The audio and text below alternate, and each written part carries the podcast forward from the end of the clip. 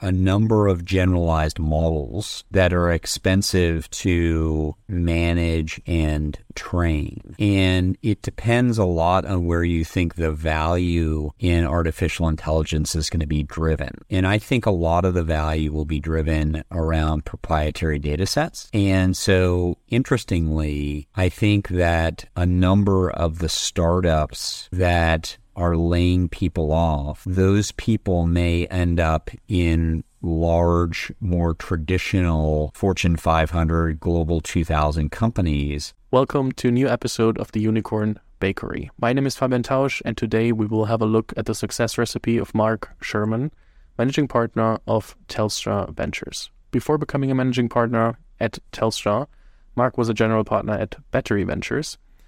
And um, I think it's a good indicator to look at the portfolio of the the company uh, Mark's building. Uh, Tel- Telstra's portfolio includes companies like Snap, Box, CrowdStrike, DocuSign, and many, many more. So, a lot of interesting um, investments you guys did. Uh, you're typically investing Series A and later, and um, there's a lot of stuff that we can cover. Um, you're in venture for more than 20 plus years, so way more experience than most of the um, investors out there, and especially uh, for me as I'm in the European ecosystem that's lacking a bit and uh, lagging behind. Um, it's super interesting to hear your perspective. So, Mark, super happy to uh, super happy to have you on the show. Welcome to the bakery.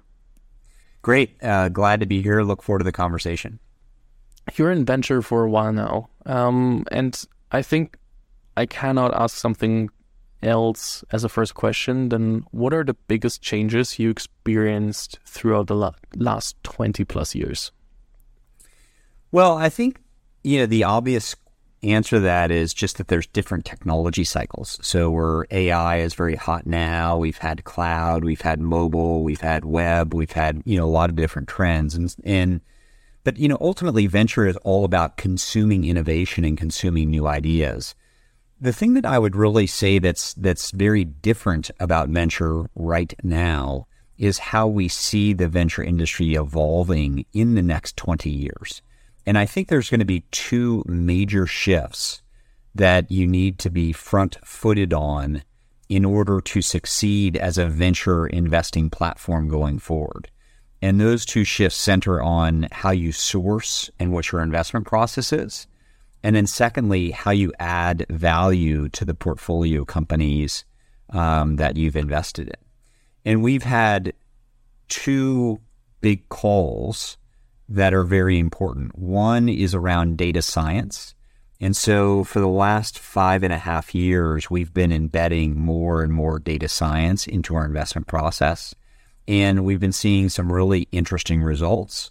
And our thought is as a venture firm, if you're not instrumenting your investment process with data science in the next five, ten years, you're going to be left behind.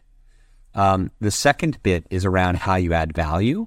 And, um, you know, in the beginning of the venture industry, you had money, which people wanted, uh, and that's important. But I think over time, um, there has been more capital devoted to the industry. And as such, CEOs and founders have the luxury of choosing which firms they can work with. And so you have to have more special um, value add that you can deliver. And in our case, we generate uh, revenue for our portfolio companies, and it's a very hard dollar benefit. And 99% of venture firms can't generate revenue for their portfolio companies, and we can, and then it's special. So coming back to your question, I think you have to be front footed on data science. And I think you have to be front footed in terms of the value that you're delivering to your portfolio companies.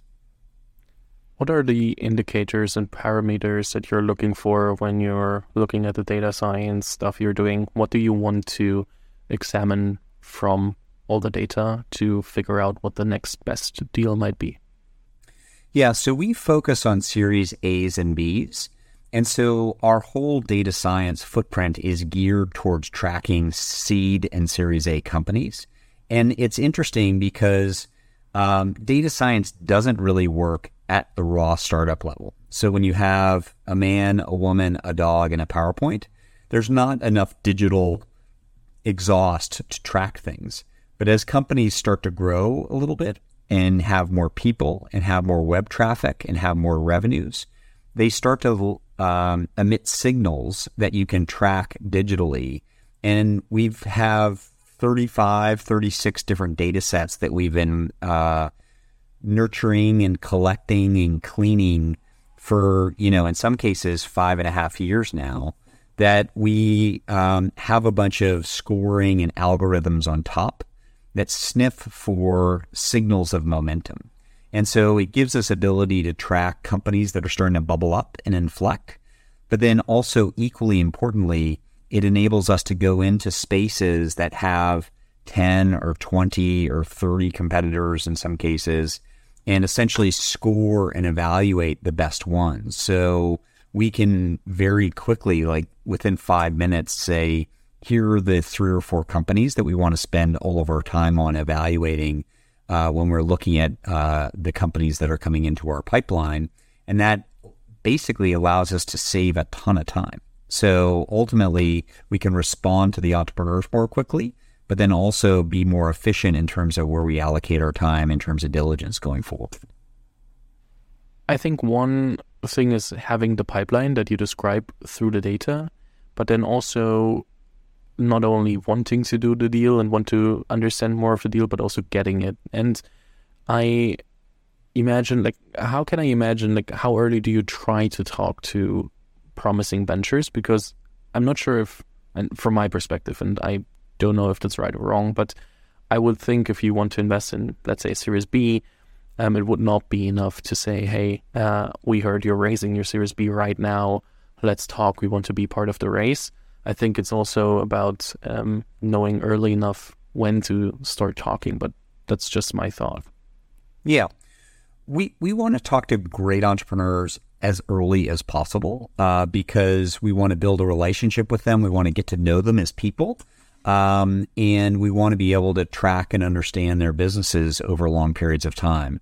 So that's sort of one statement. If I was to calibrate it a different way, typically we're investing between $1 million and $10 million of revenues, ARR, bookings, you know, which are all related, uh, but slightly different. We don't get too fussed about which one of those uh, the company is their key benchmark, but that's ultimately when we're looking at them. And we are almost always investing post revenue. So we want to generally talk to companies when they have hundreds of thousands or maybe a million dollars of revenue just to get an understanding of, of what they're doing. And and basically, Fabian, the, the method behind the madness is we're really good at investing in companies when they're just starting to get the feeling of product market fit. And that product market fit generally is coming after they've had some customer interactions that are revenue bearing and we can uh, understand how close they are to getting to a cookie cutter customer relationship that means they can scale to $100 million in revenue um, and beyond. And so, you know, one is we want to talk to great people early, but then secondly, it's usually when there's wisps of revenue that we're looking for. So the question here is how do you define product market fit? Because when I to whatever investor I talk to, um, can be even seed or, or earlier. Sometimes people are like, yeah, we're looking for the first signs of product market fit. And I just realized that there are different phases of product market fit um, in my, like how people define it and figure out for what stage, what part of uh, product market fit is needed. So, what is the definition and hypothesis of product market fit you are working with for your investments? Well, I think humorously, almost all of the founders that we talk to say that they have product market fit. Um, and then to your point, there are various shades of gray in terms of what that looks like. You know, ultimately, what we would love is where the customer is defined, the problem is defined, the value proposition of the customer is defined, the competitive set is defined, and we can start to understand the magnitude of the market size. And so it's all those pieces of the puzzle um, starting to link up. Generally, most of those pieces are a little bit fuzzy or somewhat defined. And so the work that we're doing is trying to um, understand how clear each of those pieces can become. And so one of the things that we find works really well is, you know, for a company that we like a lot, um, starting to introduce them to other people. And as I mentioned, the value add of being able to um, introduce companies to prospects and then potential other customers is a great way of understanding um, whether there is uh, closer and closer to kind of true product market fit. So, as an example, uh, we invested in a cyber uh, security company in February, and um, uh, the company uh, was doing very well. We thought it had product market fit. Um, we have a lot of connections and relationships in Australia, and the CEO was heading to Australia. Um, he had set up a couple of meetings. We helped him set up a number of others. And within three days, he was meeting with 36 chief information security officers, CISOs. And, um, and, you know, some of those were lunches with two or three people and, and, and whatnot. But we thought, geez, if this is a company that can get on the calendar of 36, you know, chief information security officers in three days, that's kind of a good, um, informal signal that there's real pain here and that the company has a solution that could solve that pain that is a high priority for chief information security officers. So that's an example of how we would, you know, look to soft signals that there might be product market fit. Fair enough. And one one other thing that uh, that is a bit away from the investment, uh, like when are you do making the investment? But you said um, that we have different techno- technology cycles um, in the whole venture ecosystem.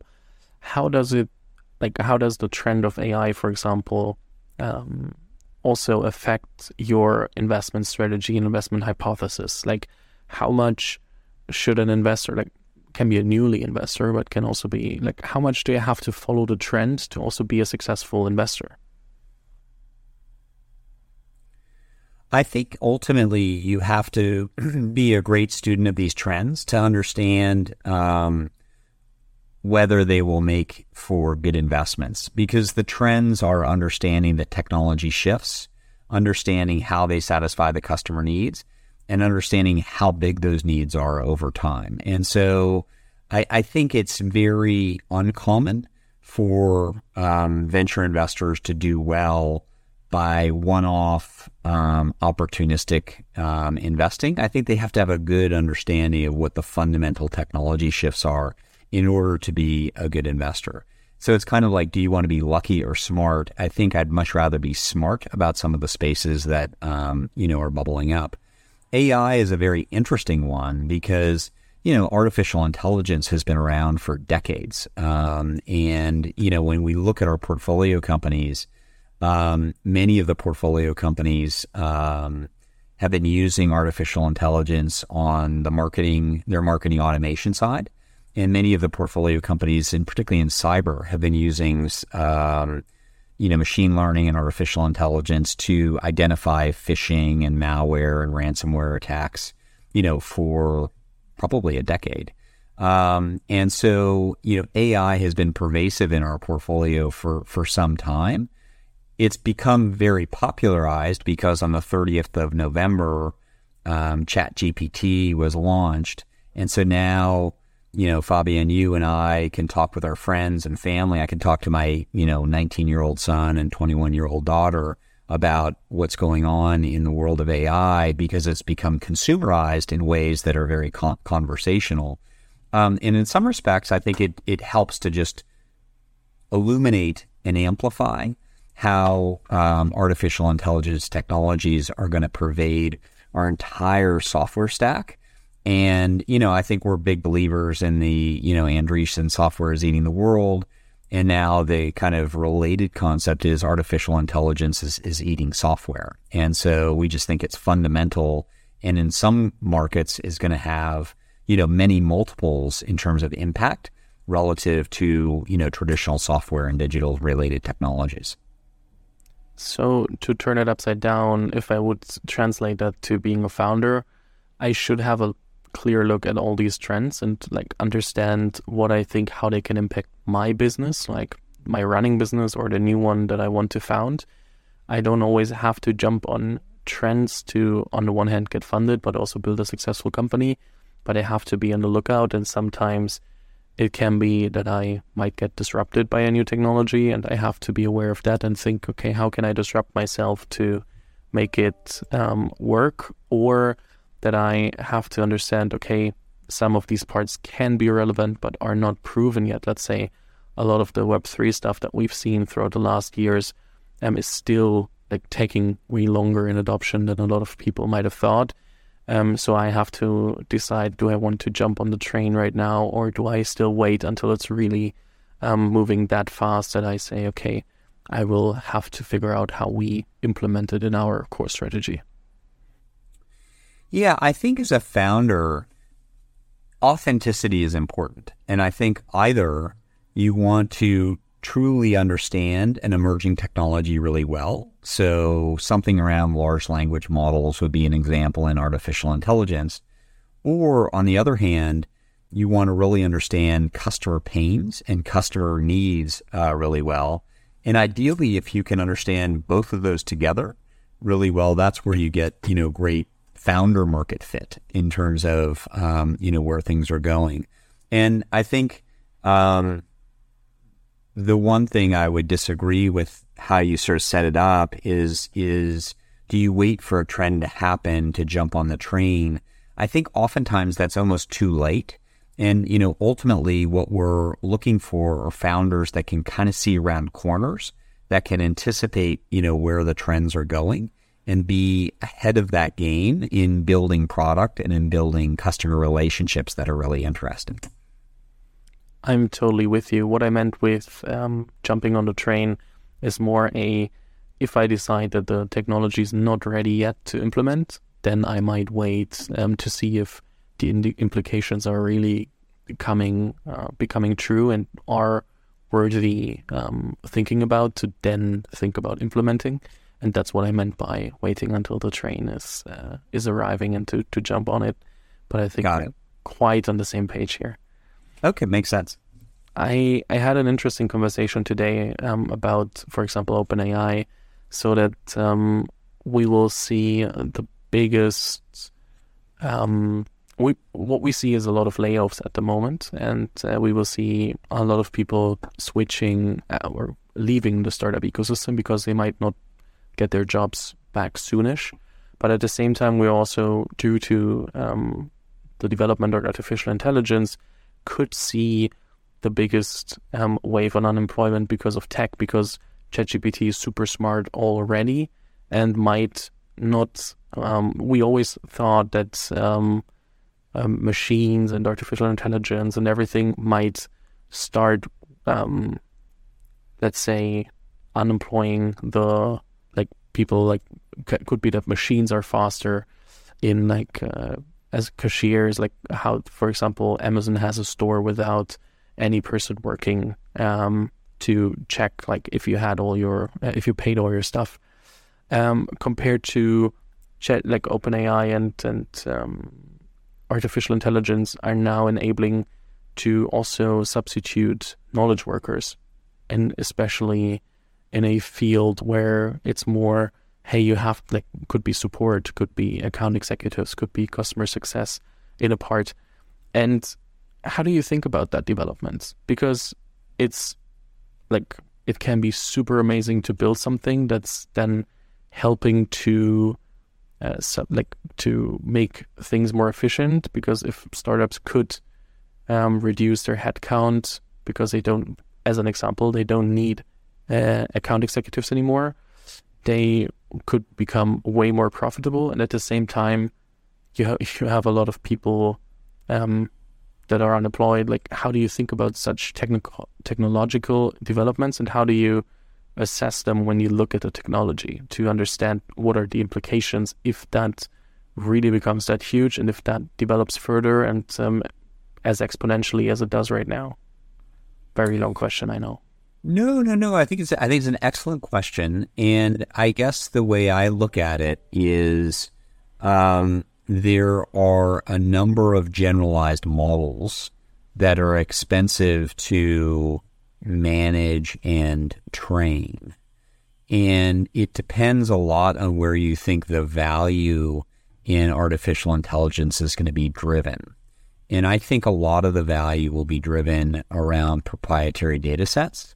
And so, interestingly, I think that um, a number of the startups that are laying people off, those people may end up in large, more traditional Fortune 500, Global 2000 companies because, you know, some of these companies have been around for decades, if not centuries.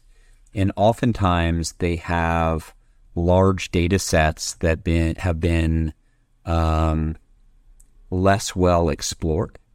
And so the opportunity could be, you know, Barclays or McKinsey or Walmart um, in terms of applying um, AI technologies to their data sets. So, I just happened to see recently that um, the chief operating officer of Barclays was um, talking about the layoffs at Meta and Google and other technology related companies and saying that they were really excited about it because it created opportunities for them to bring in really interesting talent to create the next generation of banking. And then you know, McKinsey has a study that says all companies are going to become software companies and that there are six things that you have to do to transform yourself from a traditional company to a software company.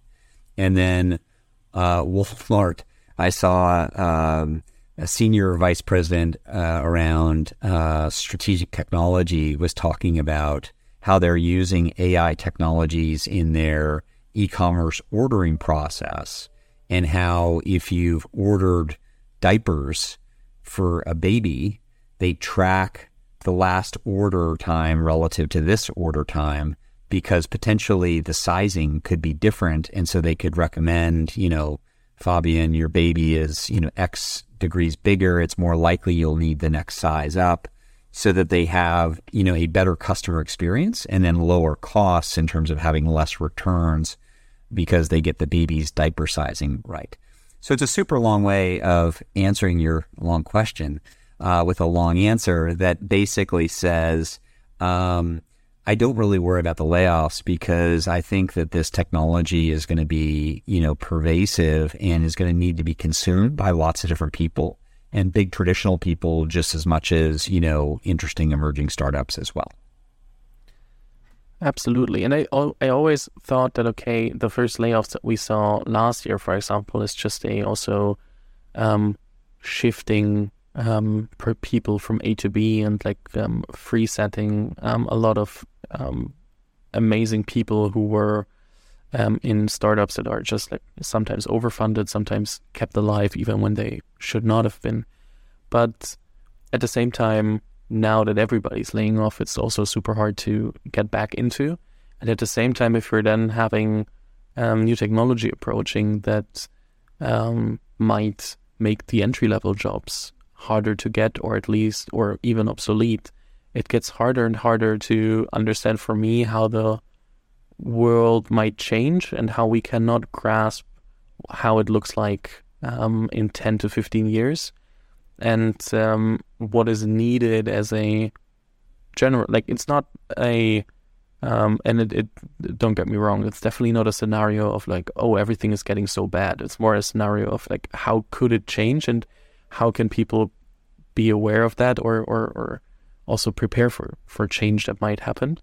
So that um, because if let's say at some point customer support is not a um, how is it called a an intercom anymore? And then sometimes you have to ask support a support agent but it's more a chat gpt that really understands all of the documentation better than most of the uh, customer support agents. Like why would i beside of like why would i need as many customer support agents? So, and these are often a um, entry level job that is then heading to let's say customer success because i know the product well enough or stuff like that.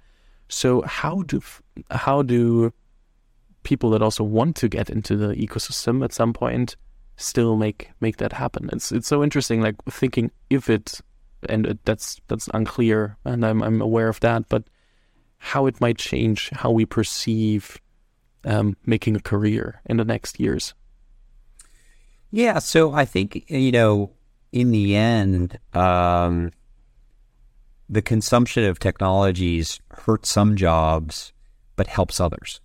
And so there's an interesting study that talks about you know the decline of bookkeepers because of the absorption of spreadsheets, but the um, the acceleration of financial data people and then uh, fin- uh, financial analysts exploded. And so while one ramped off, you know, others were accelerated by the consumption of spreadsheets.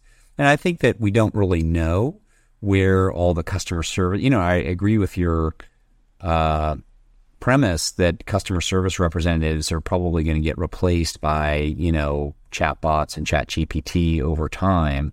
But there's going to be tons of other jobs that they can get involved with that are, you know, similar but but different. And, you know, those could be customer service in the absorption of climate tech. And so, you know, we need to roll out tons of solar and tons of wind um, renewable energy suppliers, you know, over time. And so maybe answering telecom related questions may not be the best thing for um, uh, these customer support representatives, but maybe they can actually act as support representatives in terms of solar, or they can maybe work with implementers to help implement a lot of these um, things that are going to be created downstream. So, you know, when you know, when a door closes, a window may open on the other side. And so it's just, I think, important to keep in mind that it's not kind of just zero sum. There's always other things that are, you know, creating and uh, evolving and creating new opportunities for people and just to be mindful of that. Fair enough. I don't want to get stuck in this topic. I just uh, thought about it.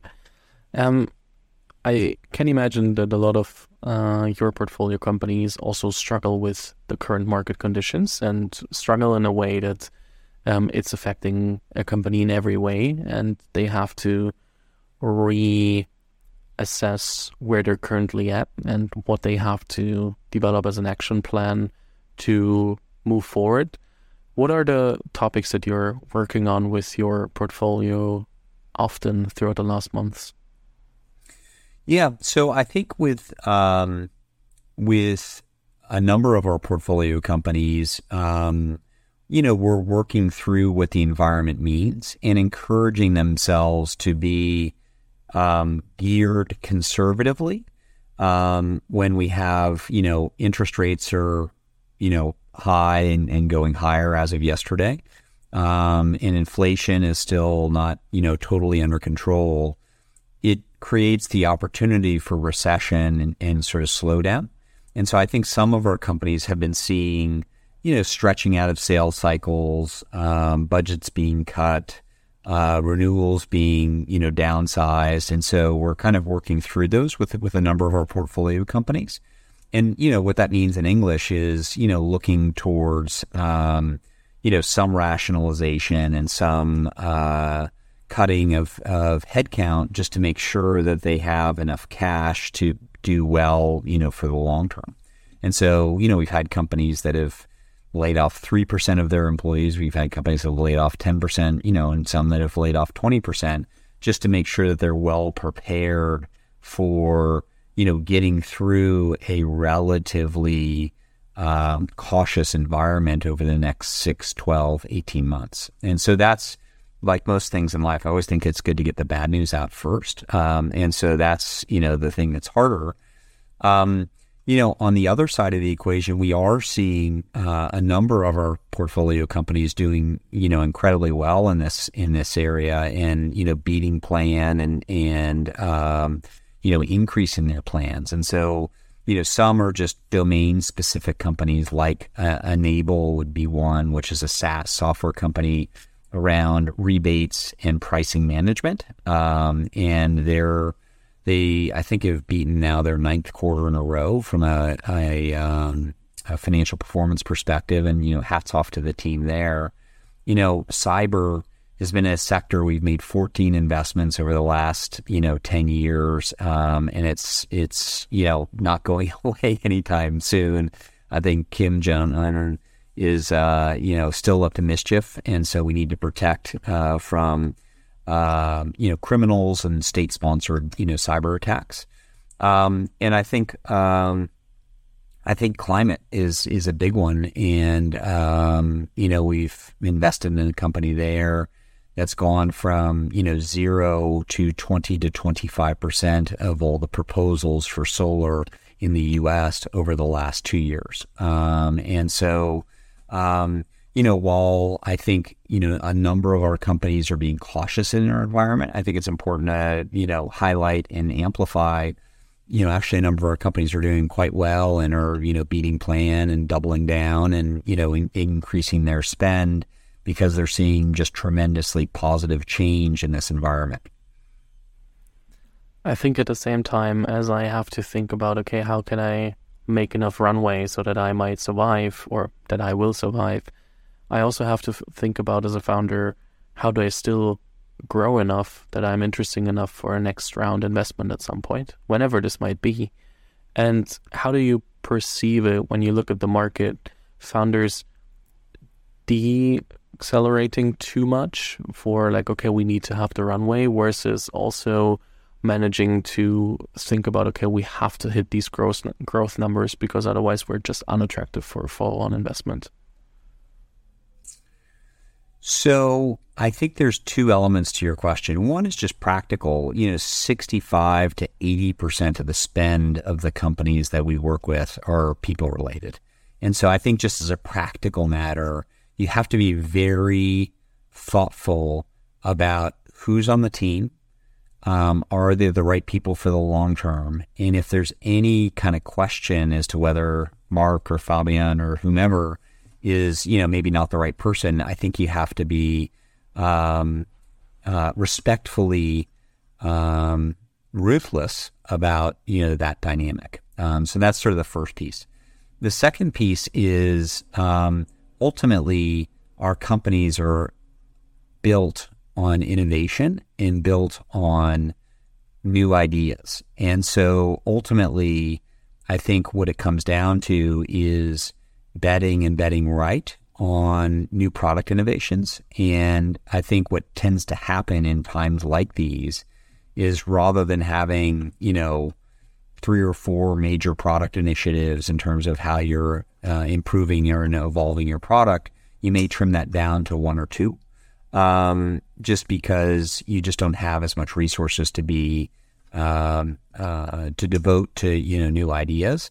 I think the biggest mistake sometimes companies make is they go to zero in terms of new initiatives, and I think that that's a big, big mistake because ultimately you have to um, keep evolving and anticipate where your customers are going to want to go. And I think you just kind of go from a luxury time when you can make many, many bets uh, about what that is to a more refined, uh, footprint in terms of focusing in terms of where you're making those those investments about new new product ideas. From an investor side, um, you are tracking a lot of Series A companies and uh, thinking about okay, should we invest in Series B? You know about the market conditions, so therefore you definitely know how to how to assess them. What kind of growth rates are you looking for when you're currently looking from uh, for a company that's like moving from Series A to Series B, and you want to invest at Series B? Yeah, so I think in the end, you know, we're looking for um, as much growth as we can get capital efficiently. Um, and so we look very carefully at what the growth rate is um, and, you know, obviously we would love, you know, 100% or more in terms of growth. But I think the key question is, um, you know, are they trending towards something attractive from a rule of 40 perspective? And, you know, rule of 40, so everybody's on the same page, is, is the growth rate of the company um, subtracting the lost from an EBITDA margin perspective. And if a company has a, a number of 40, so meaning that they're growing at 100% year over year, but losing 60% uh, from an EBITDA margin perspective, 100 less 60 equals 40. If it's that number or more, you know, we typically you know view that very positively in terms of um, uh, where things are. And I would say, Fabian, that the thing that's different about the environment, um, you know, today versus 18 months ago and before is people tended to just focus on the revenue growth side of the equation. And, you know, we're less sensitive to um, what the EBITDA losses were. Uh, and so it was kind of a growth at all costs kind of market. And now I think we've entered into a time where, you know, because interest rates are increasing and because capital is becoming, you know, less free flowing, um, the ability to generate that growth while not, you know, losing tons of money is is becoming more and more important. I think one of the biggest skills to develop as a founder or to nurture, I hope you have it already, is to figure out what are the right opportunities to focus on right now, and then also what are the implications if it goes right or wrong. So, how do you? I can imagine in board meetings with a lot of your ventures, you're also talking through the larger bets. What are the criteria that I have to look at as a founder to figure out if I am on the forefront of a good bet or if I should rather not bet my money on this thesis and this test? Yeah. So I think ultimately, step one is invest in people that have an amazing perspective about a specific space. And so there's just no substitute for getting that right up front. Um, and then I think to your question, counterbalancing that with a little bit of testing is a good thing. And in in the end, I think there's no substitute for trial ballooning um, your product ideas with um, innovative customers. And I think if you're a young company and you have 50 customers, you probably have, you know, five that you have a good sense that these people really know where the market is going and sometimes the um, ideas can come from them in terms of where um, you should be investing from a, a, product roadmap perspective. But I think also uh, for ideas that are coming from the team um, to those customers, the best thing to do is to uh, trial balloon it and say, you know, if we build this, will you pay us more for it? Or if you build this, will this, you know, ensure you renewing or maybe renewing more or adding more users and those types of things. So, I think it's a very careful balance of backing the right people, um, but then also um, doing some balloon to make sure that it's not Fabian is just overly enthusiastic about this new, new, new product initiative and wants to go full bore on it, um, you know, without kind of checking in and just making sure that, you know, at least, you know, two or three of these, you know, more uh, lighthouse forward looking um, customers are kind of on board that this is where the world is going.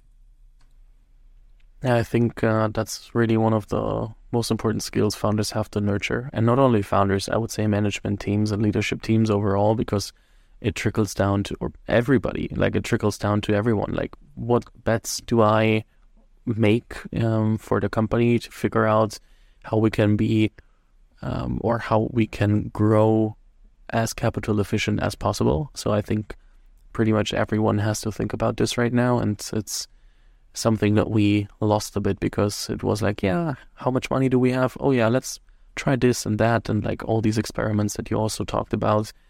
And um, it will be will be interesting who is making amazing bets and how they also at the same time miss some bets that they should have made, and then in the in, in the after like aftermath see oh the other bet might have been better. Yeah, and building on what you're saying, I think capital efficiency is code for being more right than wrong. Uh, and so if companies make bets and it's consumed quickly by customers, that ultimately is a good signal that they're in line with where the market wants to go. If they make bets and it's not consumed by the customer, it's hard to build or it's hard to sell or they've made some mistakes there, you know, that's where capital efficiency really goes awry. And, you know, like most things in life, I think if you can test things and, and trial things uh, and check in with some degree of frequency, that helps you to be um, more capital efficient than less or being more right than wrong. now we have to switch a bit back to the investor perspective and more on your career because I think one thing that becomes clear very quickly if I look at all the track record and everything you did is that you uh, managed to stay in an industry for 23 years that's also very, very pushy. It can be very hard sometimes. What would you say is your success recipe for like being in venture for 23 years from a perspective that a lot of people aspire to get into venture and also stay into venture from an investor perspective? And I have the feeling that becoming an investor is more the more the new becoming a consultant. Like everybody wants to get into the, the VC ecosystem. So what is what is your recipe for staying successful as a as an investor?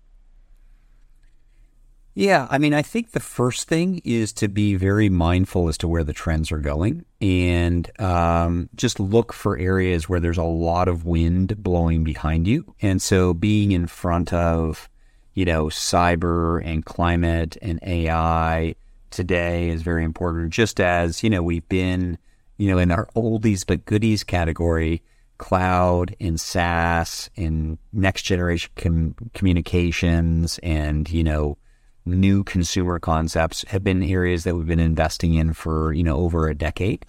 Um, and so I think the first lesson of all these things is to try to find you know, where the winds are blowing and just be very, very mindful of that and spend your time and build your networks in those areas because ultimately that's going to be the most important thing and you can't fight the trends. Um, and so I think that's number one. I think the, the second thing is, um, just to be a good person. And um, I know it sounds very much like advice that your mom or dad would, would give you, but I think ultimately um, it's super important because I mean we're we're playing in time scales that are, you know, multi decades. I mean, you know, many of the people that I work with um, on a weekly basis are people I've known for, you know, 10, 15, 20, and sometimes even longer in terms of number of years. Um, and so, you know, being direct, uh, telling people bad news first, um, you know, being uh, fair, honest, and open, I think is is super super important.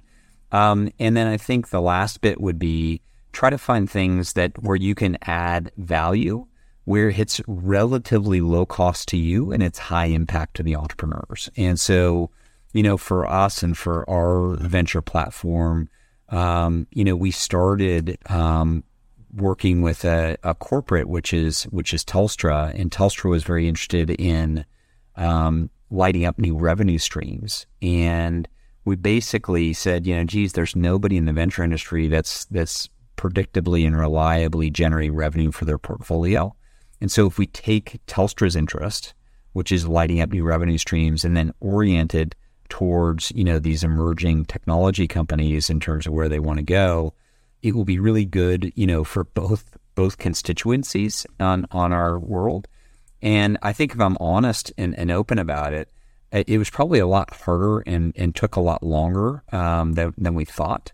But I think, you know, having now done this for 11 going on 12 years, we've built something that's, you know, very valuable to both sides. And, um, you know, it's one of the things why entrepreneurs want to work with us. And so, you know, finding that value prop where you have something that's a little bit different than than everybody else, I think would be the third thing. So be mindful of trends, be a good person, and find a good value prop, I think would be the three things that I would kind of come back to that's, you know, been helpful to me in terms of my career over the over the last twenty plus years.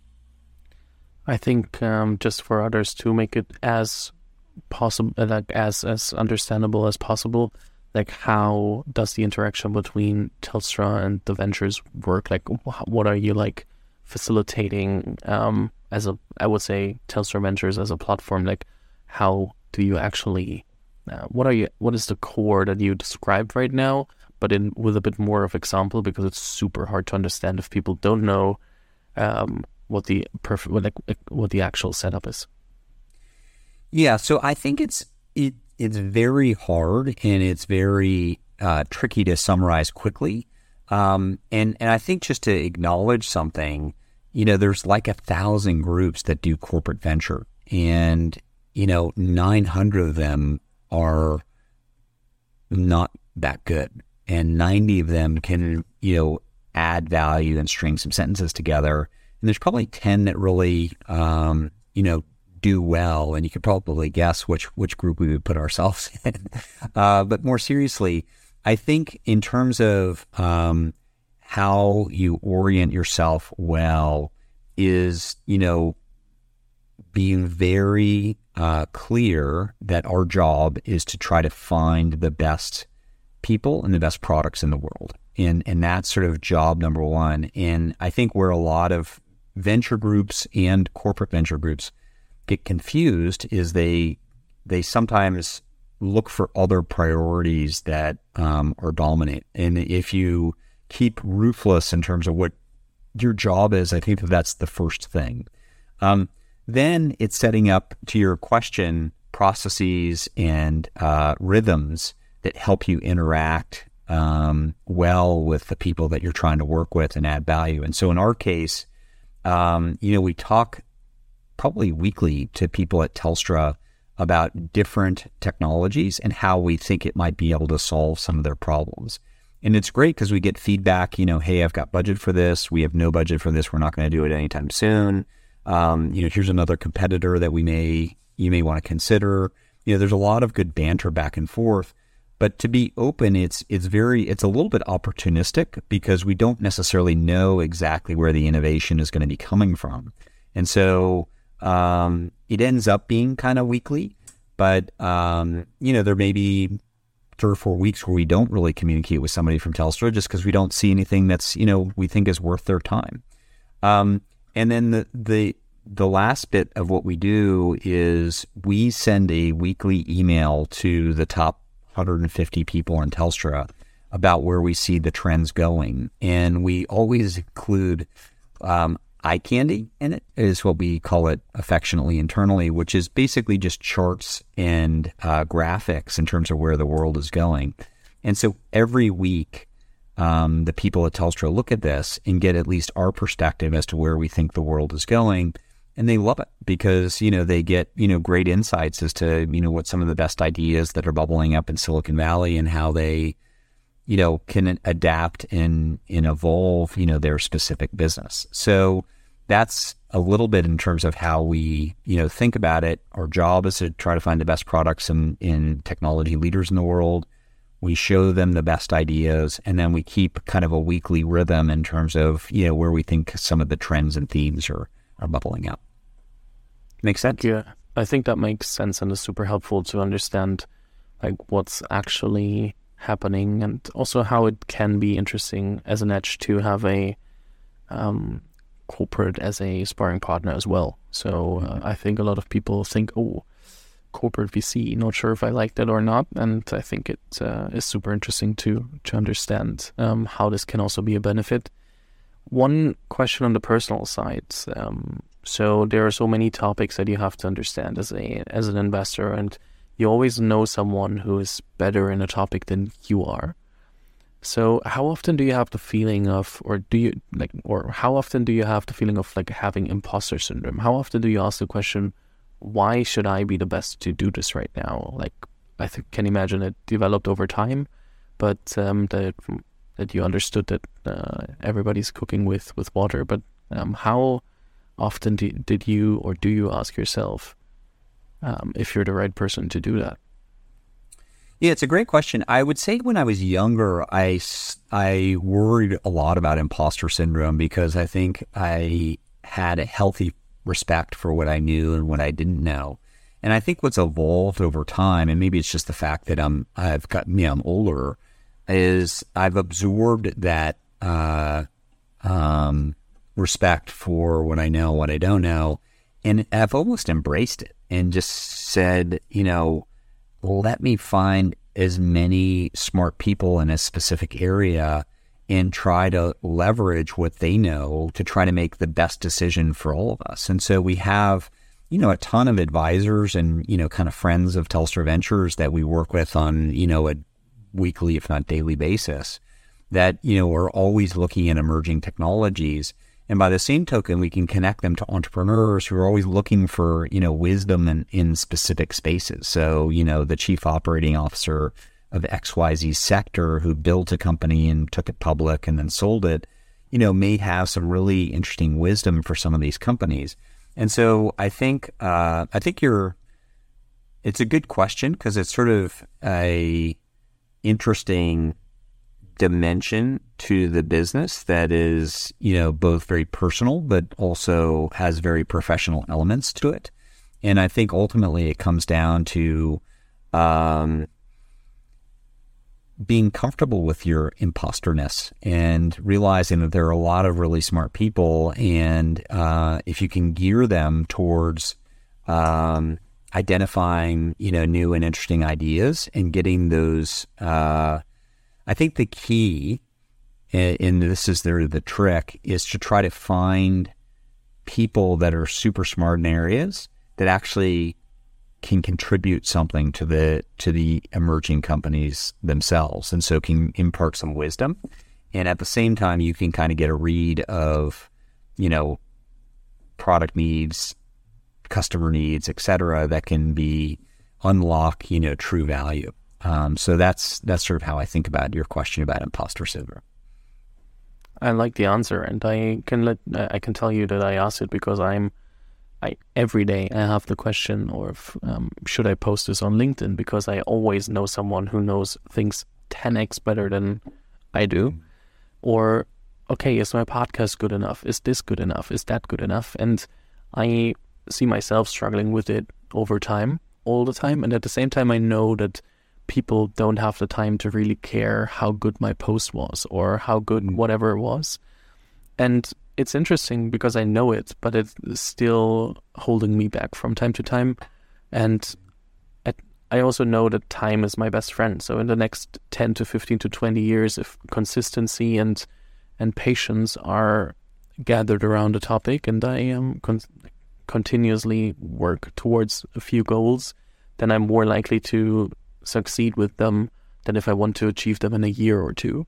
So I'm I'm totally aware of that, but still it gets me every time when I'm like, oh shit, what does this person think if I post this right now or publish it, the episode or whatever? It's, or even who I invite. Like, uh, can I invite someone who's not like the deepest core of the startup ecosystem, but they built a creator fan base and then launched a successful business from that and did not um, take investors' money? It's interesting because I have it all the time and I just want to know how other people handle it and handled it over time to also get a bit more used to having this feeling and understand that also others feel or felt the same. Yeah, I, you know, I don't know if you've um, know this woman Brene Brown, but she has a TED talk on vulnerability, and I think it's like the third or fourth most popular TED talk. And basically, the thesis is that you should embrace vulnerability because some of the the best things in life, you know, happen when you're vulnerable. You learn when you kind of acknowledge that you don't know something. You oftentimes friendships or, you know, romance come from a place of being open and, and a little bit vulnerable. And so I would kind of um, encourage you to embrace your concerns about imposterness or embrace your invulnerability because, you know, great things will happen as you as you um, acknowledge that you may not know everything or you may, you know, feel a little bit nervous about something, it, it could actually unlock something truly great. Let's see how I uh, get along with that. I opened a TED Talk already and I will link it in the show notes because I think others might need or want to listen to it too. Yeah. Um, I think it's super hard to try to get back to some business related, like hardcore business topics. Um, away from this personal stuff. So I would say we can uh, use this to uh, as a as a end note for the show as well, so that people can think about and also follow up with with the TED Talk. Um, Mark, um, it's been a huge pleasure having you on the show. Thanks for all the experience sharing and all the insights. I'm super um, interested in what's happening throughout the next years for you and um, also how the ecosystem evolves. And I'm more than happy to give you or hand over to you for the last words of today's show. Yeah, Fabian, thanks so much for the time. Really appreciate appreciate your thoughtful questions and uh, really enjoyed it. I think we're going to be in Berlin June 6th to June 9th for Super Return. So, um, you know, maybe we can catch up then. And uh, I uh, look forward to staying in touch. And if there's ever anything we can do for you or for your audience, just let me know. I have a lot of questions about portfolio companies that uh, could be interesting for a lot of listeners here. So, and uh, Super Return is uh, a done deal. Thank you so much. Have a good day. Vielen Dank fürs Zuhören. Falls dir diese Folge gefallen hat, dann musst du auf jeden Fall mal den Unicorn Bakery WhatsApp Newsletter auschecken. Dort bekommst du ein bis zweimal die Woche von mir äh, entweder eine persönliche Sprachnotiz oder eine Content-Empfehlung, Blogpost, Video etc. für Dinge, die du als Gründer unbedingt wissen, lesen, hören musst. Am einfachsten ist es, du klickst auf den Link in der Beschreibung und meldest dich an. Ansonsten kannst du auch auf jungunternehmerpodcast.com slash newsletter gehen.